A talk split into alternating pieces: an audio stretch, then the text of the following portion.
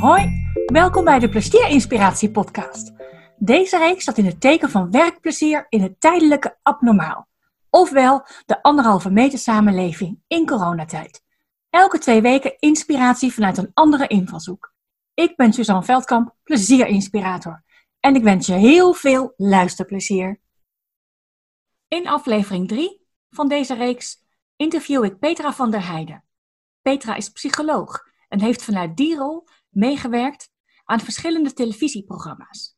Over de streep van Caro en CRV en Als je me echt zou kennen op RTL 4. Ook heeft ze een boek geschreven, Liefdesverdriet. Petra, welkom.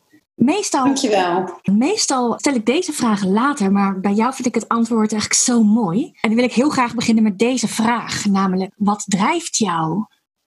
Wat mij drijft is het verbinden met mensen, zeg maar, wat dat teweeg brengt bij die mensen, bij mezelf. Dus een verbinding maken met mensen, met wat er in hen omgaat, hen, hen begrijpen, met de verhalen meegaan, begrijpen wat er in de onderlaag speelt en mensen daar zelf ook mee in verbinding brengen zodat ze daarin, dan spreek ik meer vanuit mijn werk, zodat ze daarin ook ja, mogelijkheden zien, mogelijkheden hebben om, om te helen als daar stukjes kapot zijn of ontbreken. Het is vooral eigenlijk het verbinden met elkaar en ook mensen met zichzelf. Ik denk dat dat mijn drijfveer is. Ja, heel mooi. En dan nu de wat meer gebruikelijke vragen. Wie ben je en wat doe je in het dagelijks leven? Nou, mijn naam is Petra van der Heijden. Ik ben 53 jaar, ben getrouwd, twee kinderen, eentje van 19 en een van 17, een meisje en een jongen. Ik hou ontzettend van dieren. Dus ik heb een paard, waar ik niet op rij, maar waar ik wel mee werk, waar ik mee coach. Twee hondjes, twee konijnen. In het dagelijks leven als werk eh, ben ik psycholoog. Zie ik mensen op mijn praktijk, mensen met allerhande vragen eigenlijk. Varieert van traumaverwerking tot levensvragen, zingevingsvragen. En ook zie ik stellen mijn praktijk, relatietherapie. En ik werk eh, regelmatig met groepen. Dan doe ik familieopstellingen. Dat is systemisch werk. Nou, werken met een groep. Dat is eigenlijk om individuele thema's uit te werken met behulp van een groep. Verder ja, vind ik het gewoon heel fijn om te lezen. Ik schrijf ook. Ik heb ook een boek geschreven, het boek Liefdesverdriet. En wat ook heel veel mensen helpt werken van een verbroken relatie. En ook in andere rouwprocessen wordt het veel gelezen en veel gebruikt. Oh ja, en ik blijf ook gewoon schrijven. Ik ben ook bezig weer met een nieuw boek. Ik hou er gewoon van om lekker met mensen te zijn, met vriendinnen, met familie. Gewoon gezellig. Petra, ik ben nieuwsgierig naar iets, want in het nieuwe normaal, de anderhalve meter samenleving, zoals die nu genoemd wordt, dat raakt eigenlijk iedereen. Niemand ontkomt eraan. Wat heb jij zelf ervaren als een grote impact op jouw ja, echt je persoonlijk dagelijks leven? Afhankelijk, toen het net begon, een beetje half maart, dat het echt gewoon hier zo insloeg. Toen was ik net een, eh, een training voor koppels aan het geven met een collega. Een relatietraining, houd me vast, uh, heet die training. Dan werken we met een aantal koppels, staat in een klooster. En, uh, en het kwam het nieuws gewoon echt zo op ons af. Gewoon iedereen ja, las natuurlijk zijn nu.nl en weet wat, al die nieuwsberichten. En wij zaten daar in dat klooster met die veertien mensen. Want het waren twaalf mensen, waren vijf stellen en mijn collega en ik. En wij dachten, oh, kunnen we dit eigenlijk wel door laten gaan? Moeten we niet nu allemaal naar huis in quarantaine? Of moeten we... Maar steeds hebben we de, regels van het RIVM weer gelezen. Of nee, dit kan nu nog, dit kan nu nog. En de, de groep wilde het ook heel graag afmaken. En hebben we een soort mini-quarantaine gedaan in dat klooster. We hebben s'avonds afgesproken, want je mocht gewoon nog naar restaurants. Maar we hebben toen met elkaar afgesproken, we gaan niet uit eten. We gaan het laten bezorgen dat wij nu in elk geval met elkaar in quarantaine zitten. En deze training gewoon uh, mooi en goed kunnen afmaken. Dus toen, maar op de een of andere manier gaf het zo'n impact dat je al meteen die samentrekkende beweging hebt met elkaar van oké, wij zorgen dat het veilig is. Wij gaan het met elkaar hier goed doen. En we hebben een superleuke avond gehad met stellen. De volgende dag de training afgemaakt. En toen wisten we van nou, dit gaat voorlopig het laatste zijn wat wij met een groep gaan kunnen. Toen kwamen we thuis. En diezelfde week, ik, volgens mij die zondag al, was de eerste persconferentie met uh, lockdown. Dus het klopt inderdaad dat dat echt het laatste was wat wij voorlopig hadden kunnen doen. En toen was het allemaal heel nieuw uh, voor mij. En ook op de een of andere manier, ik denk misschien wel voor heel veel mensen werkt, ook een soort van spannend. Wat, wat gebeurt er? En, en iedereen gaat, zit met z'n allen in hetzelfde schuitje. Wat gebeurt hier allemaal? Iedereen binnen werken, thuis werken. Dus je gaat meteen nadenken, wat betekent dat? Hoe gaan we dat hier doen? Dus wat het overheerste was eigenlijk gewoon het hele nieuws, het hele wereldnieuws. Gewoon wat gebeurt er met de wereld? En het had zelfs wel iets nieuws wat ons allemaal betreft. En in dat opzicht ook weer verbindt. Dus in het begin had ik er niet zo heel veel last van. Dus persoonlijk uh, had ik er in het begin eigenlijk weinig uh, moeite mee. Toen het allemaal wat concreter en echt zo ging worden. En ik ook mijn kinderen zag die dan hun vrienden niet meer kunnen zien. Ik heb een studerende dochter die helemaal in het uitgaansleven in Utrecht zat. Of in het studentenleven. Die plotseling weer onder de moeders vleugels uh, kwam wonen. En ineens helemaal niks meer kon. Ja, dan zie je toch ook de frustratie die het met zich meebrengt voor de jongere generatie. En ik vond het ook wel lastig. Nou ja, wat ik zelf ook heel moeilijk vind, is ja, het niet meer uh, aanraken en aangeraakt worden. Dus dat kan binnen het gezin natuurlijk wel. Maar uh, vriendin of familie knuffelen, vastgehouden worden. En vasthouden is ook, het vastgehouden worden is ook een bevestiging van wie je bent. Of dat je verbonden bent. Dat je uh, je voelt, in het vasthouden voel je je eigen grens. Of je voelt jezelf eigenlijk in de armen van de ander. En dat is iets wat, ja, wat ook wel huidhonger genoemd wordt. Waar heel veel mensen last van hebben. Dat heb ik ook. En dat is ook frustrerend. Ja, op anderhalve meter kun je mensen wel zien. En je hebt ook contact. En je kunt ook hartsverbinding hebben. En je kunt in plaats van een, uh, van een knuffel kun je ook voor iemand een buiging maken. Maar het echt vasthouden van iemand, echt iemand tegen je aandrukken, dat doet een mens goed. En nou ja, brengt ook oxytocine vrij, hè, dus het gelukshormoon. Ja, wat we allemaal nu allemaal moeten missen. En soms word ik daar wel een beetje narig van. Vind ik niet zo leuk. Ik heb natuurlijk even jouw website bekeken. En op de Over Mij pagina, wat ik daar zo mooi vind, is dat daar staat dat je als kind zo duidelijk de maskers zag van grote mensen die op en af gedaan werden. Iets wat je als groot mens, zeg maar, zelf eigenlijk helemaal niet zo in de gaten hebt. Daar ben je je vaak helemaal niet bewust van. Maar dit, die kindblik is vaak zo treffend. En het zijn vaak juist de kinderen die in staat zijn om dat soort dingen te zien of waar te nemen. Heb jij van jouw kinderen iets geleerd in deze periode? In hoe zij omgingen met bepaalde dingen? Sowieso hun enorme flexibiliteit. Waar ze eerst even tegenaan stoppen, dat ze er ontzettend van balen. En vervolgens toch hun vormen vinden. Ik vind dat toch dat die kinderen dan eigenlijk toch na aanvankelijk mopperen eigenlijk meteen alweer toch weer flexibel in een volgende uh, zich aanpassen aan de situatie en daar meteen iets mee doen. En wat ik ook heel mooi vind van mijn kinderen is dat ze eigenlijk heel relaxed ermee omgaan. Waar ik zelf best wel een heel groot verantwoordelijkheidsgevoel heb. En dat, ik zeg niet dat mijn kinderen dat niet hebben, dat hebben ze zeker. Ze zijn al wat ouder, ze zijn al 19 en 17. Het zijn eigenlijk al soort kleine volwassenen. Wat ik aan hen merk is dat zij heel veel vertrouwen hebben in dat het allemaal goed gaat komen. En heb, zij hebben nog zo'n hele toekomst voor zich en hebben veel minder zorg over de wereld of zo. En dat heb je dan misschien wel als ouder, uh, als volwassen of als een wat ouder persoon of zo. Ik merk dat er ontzettend veel humor en, en geloof in de toekomst is. Dat vind ik dan ook wel weer heel mooi om te zien van de kinderen. En gebruik je dat dan zelf ook? Maakt dat, als je hen vol vertrouwen ziet kijken, maakt het dan dat ook voor jezelf luchtiger misschien? Nou ja, het ligt een beetje mijn karakter besloten dat ik gewoon inderdaad een groot verantwoordelijkheidsgevoel heb. Kan ook heel serieus zijn. Dan halen ze me er zo de geintje weer uit. Ja, maar dat is wel heel leuk om, uh, om te merken. Dat ze dan ook echt zoiets hebben van, nou mam, uh, het valt allemaal wel mee hoor. Het is helemaal goed. Nu heb je wel genoeg, vaak genoeg je handen gewassen. Of uh, het valt allemaal echt wel mee. Zou je van de houding, zeg maar, van in dit geval jouw kinderen, zou je daar een tip of inzicht van kunnen delen die ook wellicht andere mensen inspireert? Waar andere mensen wat aan hebben? Ja, eigenlijk komt het neer wat voor heel veel mensen een thema is. Wat ik in de praktijk ook veel zie. Maar ja, niks menselijks is mij vreemd. Uh, dat is het loslaten. Dat je mag vertrouwen. Dat je zeg maar dat, dat speel, die speelsheid niet moet verliezen. De geintjes. Dat, dat je goed kan kijken naar hoe je kinderen ermee omgaan. Want die zijn vaak wat zorgelozer ja, die anderhalve meter samenleving heeft natuurlijk ook, nou ja, dat zei je eigenlijk gelijk al, direct impact op jouw praktijk. Ik ben dan nieuwsgierig naar hoe dat proces voor jou is verlopen. Want dat gaat ook heel zwart-wit van de een op de andere dag. Ja, dat hadden we volgens mij zondag persconferentie. En dinsdag was ik al aan het uitzoeken waar ga ik mee beeldbellen. En volgens mij had ik woensdag mijn eerste sessie beeldbellen. Oh, dat gaat heel uh, snel. Ja, ja, ik kan dat heel rap. Ik schakel zo om. Dat vind ik ook niet moeilijk. Dus dan ga ik dat gewoon doen. En dat ben ik ook gaan doen. En ik heb voorheen dacht ik, ja, beeldbellen. Ik, deed het heel zelden. En als iemand, als een cliënt van mij bijvoorbeeld naar het buitenland verhuisde en dan toch die, uh, therapie nog uh, wilde uh, afmaken. Ja. Maar ik had altijd gezegd van nee, nee, nee, dat, gaat, nee, dat is niks voor mij, beeldbellen. Maar ja, ik heb gemerkt dat dat gewoon eigenlijk heel goed gaat. En dat het ook echt wel verdieping, uh, verdieping heeft, een verdieping geeft. Dus ik, ben er eigenlijk heel tevreden over. Het gedoe is meer van welke applicatie moet je gebruiken. Omdat de een is wel AVG, de ander niet. En dan werkt het niet. En dan heeft de ander geen goede internet. En dan heb je zelf geen internet. Of, nou, dat, is, uh, dat vind ik wel echt een gedoe, dat hele technische gebeuren. Maar eigenlijk ging dat heel makkelijk, dat omschakelen.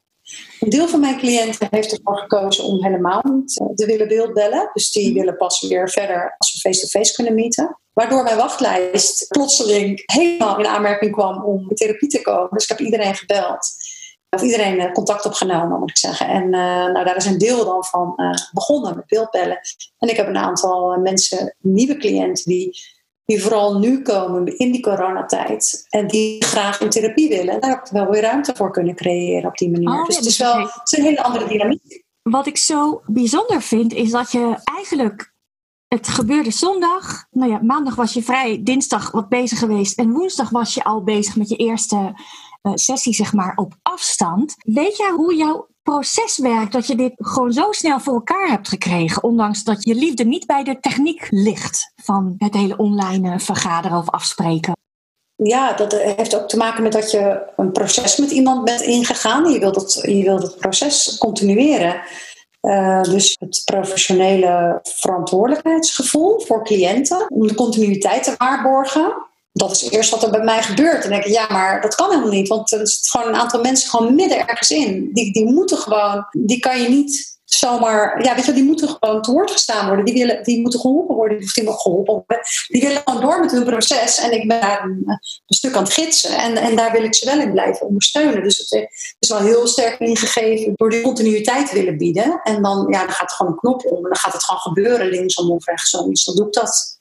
Ik vond het ook in het begin ergens hou je ook wel van de nieuwe, hou ik ook wel van de nieuwe uitdaging of zo. Toen was het ook nog, was je er ook gewoon nog druk mee. En iedereen, uh, de hele beroepsgroep was natuurlijk een beetje in rep en roer. Van, hoe zit dat aan? En waar bel, bel jij dan mee? En hoe zit dit nou? En ja, hoe, gaan we dat aanpakken? En ik merkte dat het beeldbellen eigenlijk pas na een week of twee, drie, dat er echt heel veel mensen mee bezig waren. Dus ik denk dat ik van de eerste was inderdaad die het meteen al had gedaan. Een andere vraag, Petra, want je kunt bij jou terecht met heel uiteenlopende vraagstukken. En heel graag zou ik een aantal situaties aan je voorleggen die een gevolg zijn van corona en alle bijbehorende veranderingen. Want ineens heb je als gevolg van nou ja, corona in dit geval als mensen over heel veel dingen geen zekerheid meer. Je bent ineens nou ja, bijna volledig afhankelijk van wat er voor je beslist wordt, van persconferentie tot persconferentie. Hoe zorg je ervoor dat je toch die zelfregie blijft ervaren? Het zal voor iedereen natuurlijk anders, anders werken. Maar ik denk wat heel belangrijk is, is dat je het. Sowieso maak je eerst de vertaalslag naar je eigen situatie, denk ik. Dus blijf je even uit de paniek van, uh, van anderen, zou ik maar zeggen. Of wat anderen allemaal, anderen allemaal mee te maken hebben. Maar dat je vooral blijft bij jezelf. Uh, wat betekent dit voor mij? Sowieso heel logisch, denk ik, om dat als eerste te realiseren. En hoe kan ik binnen mijn eigen zelfbeschikking uh, hier een vorm aan geven? Wat betekent dit voor mij? Hoe kan ik er rustig bij blijven? Ja, heel veel dingen zijn niet zeker. Ook de, de, de plannen die nu, nu weer liggen, die kunnen alleen maar doorgaan nou ja, onder bepaalde voorwaarden. En dat blijft inderdaad wel een onzekere factor. Dus het managen van je eigen onzekerheid wordt ontzettend uitgedaagd hierin.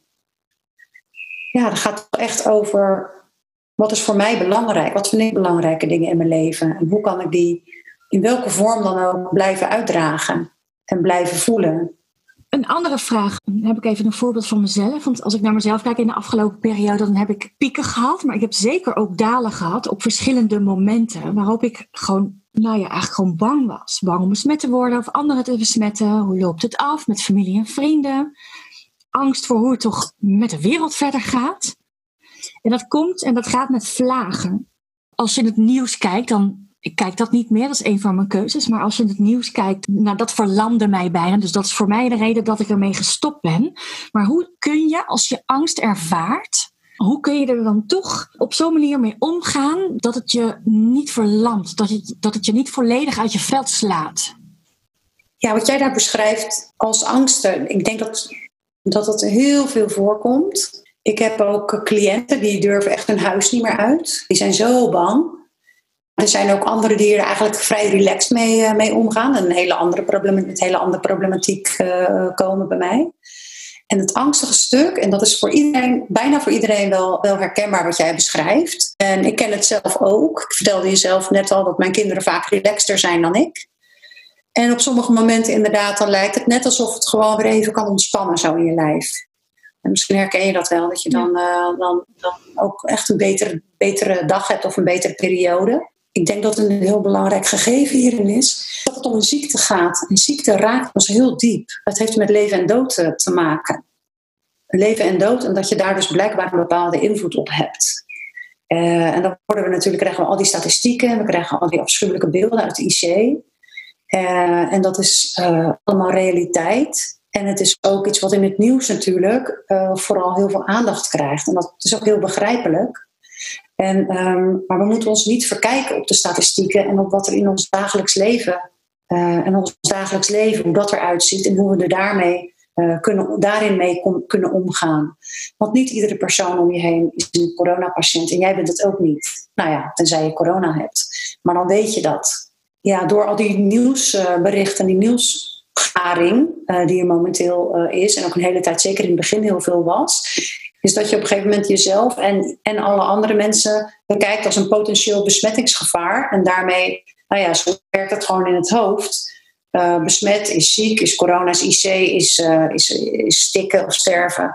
Ja, ons brein, onze mind kan daarmee gewoon ontzettend aan de haal gaan. En dan kun je heel bang worden. Als dat gebeurt, is het denk ik heel belangrijk dat je, dat, uh, dat je het ziet. Dat je merkt, hé, hey, nu ga ik, nu merk ik dat ik echt een beetje mijn adem hoog gaat zitten. Dat ik echt uh, veel scenario-gedachten heb. Dat ik een beetje last krijg van mijn buik. Of, dus het waarnemen is het eerste aspect. En het is al heel mooi als het kan waarnemen. Dus dat je niet uh, heel bang rondloopt zonder dat je het eigenlijk jezelf realiseert. Want dan wordt het alleen maar erger. Dus op het moment dat je het waarneemt, dat je dan, dat je dan even gaat zitten. En dat je dan even voelt van oké, weet je, dat even relax nu. Even naar mijn adem. Even even op een stoel zitten. Ik voel even hoe ik zit. Ik voel de leuning in mijn rug. Ik voel de stoel onder mijn zitvlak. Hey, oké, kan die adem, die verdiept zich vaak al uh, meteen een beetje. Dus dat je er even bij stilstaat en even jezelf ook een soort uh, troost geeft van uh, oké, dat wat ik allemaal tot me krijg via de media of mijn eigen gedachtenscenario's, dat het strookt niet direct met de werkelijkheid van het hier en nu, van waar ik nu ben en wat ik nu aan het doen ben. Dat kan je dan wel rationeel bedenken, maar het is ook belangrijk om het lichaam daarbij te betrekken. De stress die je in je lijf voelt eigenlijk te kalmeren. Net als dan neem je zo'n warm bad. Of je kijkt uh, een geliefde even in de ogen en dan zeg je, ik ben soms zo bang. Als je dat kan zeggen tegen iemand. En die ander zegt, ja, dat begrijp ik. Ik heb het soms ook. En dat je elkaar weer even een beetje normaliseert daarin. Dat het heel normaal is. En dat je elkaar ook helpt weer met twee benen op de grond te komen. Ja, heel veel mensen ervaren deze periode als een stressvolle periode. Naar je werk gaan heeft een hele bijzondere lading ineens gekregen. Iets wat de normaalste zaak van de wereld was, is ineens helemaal niet meer zo uh, normaal. En nou ja, ik kan me voorstellen dat dat, niet, dat dat niet alleen stress oplevert, maar ook werkplezier ontneemt. En ik heb de overtuiging dat je daar als leidinggevende best wel wat uh, in kunt betekenen voor de mensen in je team. Of als, als eigenaar van een bedrijf. Of ik denk eigenlijk, uh, Suzanne, dat het niet anders is dan, dan wat je van een leidinggevende uh, in welke situatie uh, dan ook mag verwachten, is dat, er, dat deze persoon leidt en daarin faciliteert. Faciliteert als in beschikbaar is, als vraagbaak en als rustgevend punt of zo. Er wordt eigenlijk meer dan ooit misschien wel verbindend leiderschap gevraagd hier. Een deel van het personeel werkt misschien uh, thuis, een deel op het werk. Misschien dat de leidinggever zelf ook al vanuit huis werkt. Maar nog meer dan anders. Het gevoel van je hoort ergens bij, we doen het samen. Dat gevoel nog meer tot in de vezels van het team, van het bedrijf door te laten uh, vloeien. Dus dat is misschien nog wel wat meer extra moeite. Dan dat je misschien normaal deed als je iedereen al zag. En dan keek je elkaar in de ogen en dan was het oké of zo. Of en je miste vrijdagmiddagborrels misschien. Of het sociale contact dat is natuurlijk denk ik wel met, dat, met al het beeldbellen ook bij bedrijven. Is, is even een praatje tussendoor eventjes. Dat schiet er gewoon ja, bij in. Ook al worden er ook wel alternatieven voor ontwikkeld. Zoals uh, weet ik veel koffiecorner uh, zittingen en zo. Werkt toch anders denk ik dan, dan elkaar fysiek zien. Maar ik denk toch meer dan ooit de rol van verbinder te zijn. Uh, als leidinggevende. En hoe je dat uh, invult, dat, uh, ja, dat doet iedereen op zijn eigen, zijn eigen manier. Als er maar niemand buiten de boot valt. Ja. Als alle schaapjes maar betrokken zijn in de kudde, zou ik maar zeggen. Ja. Ja. ja, dankjewel. Dan heb ik nog één vraag in de vorm van deze erover. Want in deze tijd lijkt het kwetsbare groepen heel vaak te gaan over mensen met een verhoogd risico op besmetting en het verloop van de ziekte. Volgens mij zijn er nog veel meer kwetsbare groepen. Bijvoorbeeld de mensen die op dit moment in een burn-out zitten. Als je in een burn-out zit, dan zit je al een soort van alleen. Het vertrouwen in jezelf is voor een groot deel uh, weg. En door die anderhalve meter samenleving ben je als het ware extra alleen. Kun je daarin als leidinggevende nog iets betekenen voor medewerkers die op dit moment in een burn-out zitten? Het is heel interessant dat jij uh, het over burn-out hebt. Want ik, heb, uh, ik begeleid ook mensen uh, die in een burn-out zijn. En het gaat eigenlijk twee kanten op wat ik zo globaal waarneem in mijn eigen praktijk. En dat is een deel van de mensen die een burn-out hebben, die komen helemaal tot rust in deze periode. Want er hoeft veel minder. Eigenlijk omdat ze zo ontzettend. Kijk, burn-out kun je. word je misschien, eh, nou goed, er zijn allerlei redenen waarom mensen burn-out zijn, maar een van de redenen is ook de enorme druk die de maatschappij legt, treft social media, contacten, gezin, weet ik veel wat allemaal. En uh, doordat er ineens een hoop niet meer kan, hoeft er ook een hoop niet meer. Dus ik zie ook heel veel mensen tot rust komen. Omdat bijvoorbeeld de helft van het personeel uh, vanuit huis werkt. En zij op de een of andere manier misschien al een klein beetje vanuit huis kunnen doen. Of misschien kunnen ze wel helemaal niets doen. Maar hebben ze ook niet het gevoel dat ze iets missen. En de fear of missing out valt weg. Wat ook heel vaak bij burn-out cliënten aan de orde is. Dus ik merk ook dat een deel juist veel meer rust ervaart. Omdat niemand van alles moet en hoeft. En uh, die afspraken met al die vrienden en de social media en in het weekend. En dit doen en dat doen. En een ander deel van uh, burn-out cliënten die ik zie, die zijn banger en eenzamer door de, zeg maar, het gevoel van de, gevaarlijke wereld. Als je burn-out bent, dan, ja, dan ben je ook zeg maar, in je emoties diep geraakt. En er, kunnen ook uh, grote angsten vrijkomen. En ja, corona kan dat enorm triggeren. Dus dat is wat ik ook veel, veel zie. Wat leidinggevenden kunnen doen. Ja, eigenlijk lijkt mijn antwoord hetzelfde als op de vorige vraag. Niet meer of niet anders dan een, een goede verbindende leider zijn. Die informeert hoe het gaat. Maar iemand ook zijn eigen proces laat uitwerken. Dus er niet op de lip zitten. Dus ruimte geven, maar wel faciliterend zijn en klaarstaan als er iets nodig is. Uh, zijn er nog andere tips of inzichten die je mensen mee wilt geven? Of iets nog wat je wilt delen? Ja, ik denk dat deze tijd voor veel mensen, en misschien is het een beetje een open deur, want dat is ook al op verschillende plekken ook al gezegd en gedaan. Deze crisis zet bijna ieders persoonlijke wereld echt op zijn kop dat kan heel angstig zijn bij tijd en wijlen en ook uh, aanpassen. En soms en je kan er narig van worden en, en, al die dingen die kunnen er allemaal gebeuren. Maar het is ook een uh, moment dat je, dat, dat je een kans hebt om patronen te veranderen. Omdat je patroon gewoon werkelijk gewoon niet meer werkt. Dus het, is, het is vaak in een therapeutisch proces zo. Mensen die moeten een, een oude jas uitdoen en een nieuwe jas aantrekken. De oude patronen werken niet meer of ik, lopen tegen dingen aan. En mensen gaan dan geleidelijk ook een nieuw, nieuwe strategieën ontwikkelen om, om dingen op een psychisch gezondere manier te doen. Dat is waar therapie over gaat. Maar deze hele coronacrisis zorgt er eigenlijk voor dat iedereen in één keer zijn oude jas uh, heeft moeten weggooien, bij wijze van spreken. En iedereen loopt zonder jas. En moet op zoek naar wat is voor mij een nieuwe, uh, een nieuwe manier van leven, een manier van zijn. Iedereen wordt echt op zichzelf teruggeworpen. Iedereen nou ja, goed, er zullen echt wel uitzonderingen zijn, maar ik kan er zo niet één opnoemen. We worden allemaal geconfronteerd met een nieuwe werkelijkheid. En dat betekent dat we allemaal naar binnen moeten. En allemaal naar binnen, en dat bedoel ik als in je eigen mind, in je eigen geest, in je eigen lijf. Wat voel ik, wat doet dit met me? hé, wat ik altijd deed, dat werkt niet meer, kan het niet meer doen. Kan, en dat betekent dat er altijd wel enigszins sprake zal zijn van, oh, hoe ga ik het doen? En van zoeken. Maar dat het ook een kans biedt om patronen waar je toch al vanaf wilde, die je toch al wilde veranderen, om die voor eens en voor altijd eh, aan te pakken. Dat vind ik wel een hele mooie kans van, eh, van corona dat het hele diepe uh, stukken kan triggeren bij mensen. Oude stukken, ja, wat ze in hun leven hebben meegemaakt, die, die door deze uh, toestand worden getriggerd. Doordat geen contact hebben of weinig contact hebben, niet aangeraakt worden. Hoe ga je om met, met het werk? Wie, wie ben je als je niet naar het werk kan? Kan identiteitsvraagstukken en stukken van status kijken. Dus ja, het, ik vind het wel, ook wel een spiegel voor mensen. Nou, dat was een heel stichtelijk uh, einde. Maar dat is het mooie aan deze toestand dat het misschien ook wel een, zingevend aspect uh, voor ons allemaal heeft. Uiteindelijk. Ja, en dan heb ik het natuurlijk niet over de mensen die, die ziek zijn geworden of die, die zijn gestorven. Dat is natuurlijk afschuwelijk. Maar laat dan in elk geval dat wat wel, wel kan brengen, dat je daar dan in elk geval wel voluit neemt. Is dat dan eigenlijk ook al een antwoord op de vraag die ik je wilde stellen? Welke positieve veranderingen hoop je ook na corona te blijven zien? Heb je het antwoord daarmee al gegeven? Ja, ja eigenlijk heb ik het al uh, gegeven. Want het is. Ja, mooi. Uh, ja, eigenlijk heb ik het al gegeven. Het biedt ook, nou ja, wat ik zei. Ja. Ja, dan, ja. en natuurlijk, we hadden het allemaal liever niet gehad. Maar nu het er toch is, laten we hem dan helemaal nemen. wat, het, wat het ons kan, kan brengen, psychisch. En ook gewoon in onze eigen persoonlijke ontwikkeling.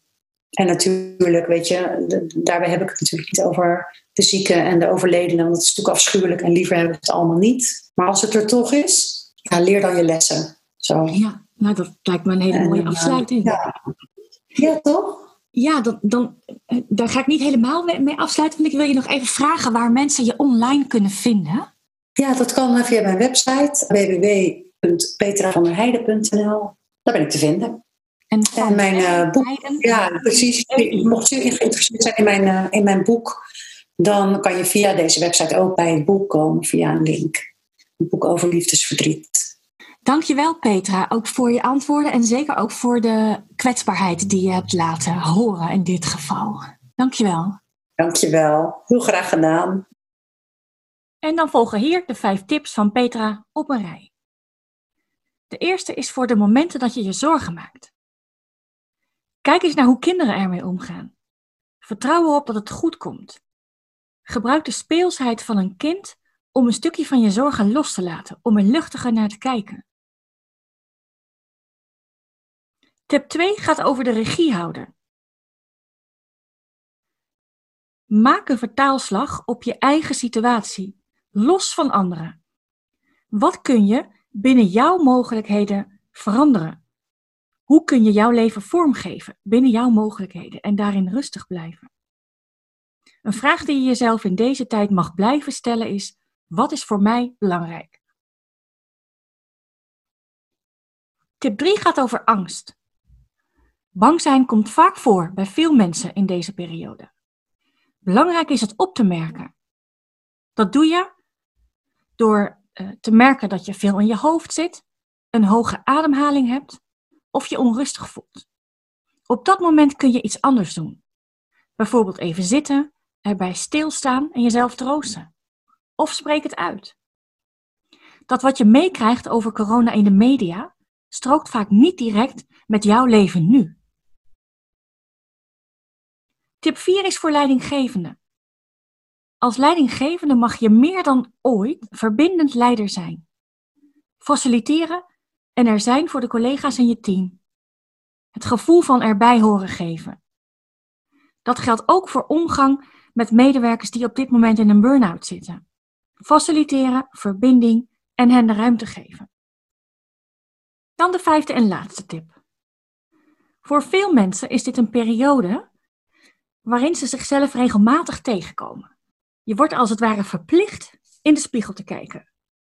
Want de manier waarop jij dingen deed, zijn niet altijd even handig eh, voor dit tijdperk. Dit is zoals ik het deed, maar het werkt nu gewoon niet meer. Maak gebruik van het moment om te ontdekken wat dan wel voor je werkt. En het leuke is, je neemt het ook nog eens mee voor de rest van je leven. Veel plezier! Dankjewel voor het luisteren. En wil je de volgende niet missen? Ga naar je podcast-app, zoek op Suzanne Veldkamp met een D en abonneer je. Natuurlijk waardeer ik het enorm als je een review achterlaat. En je vindt me ook op suzanneveldkamp.com. Dag!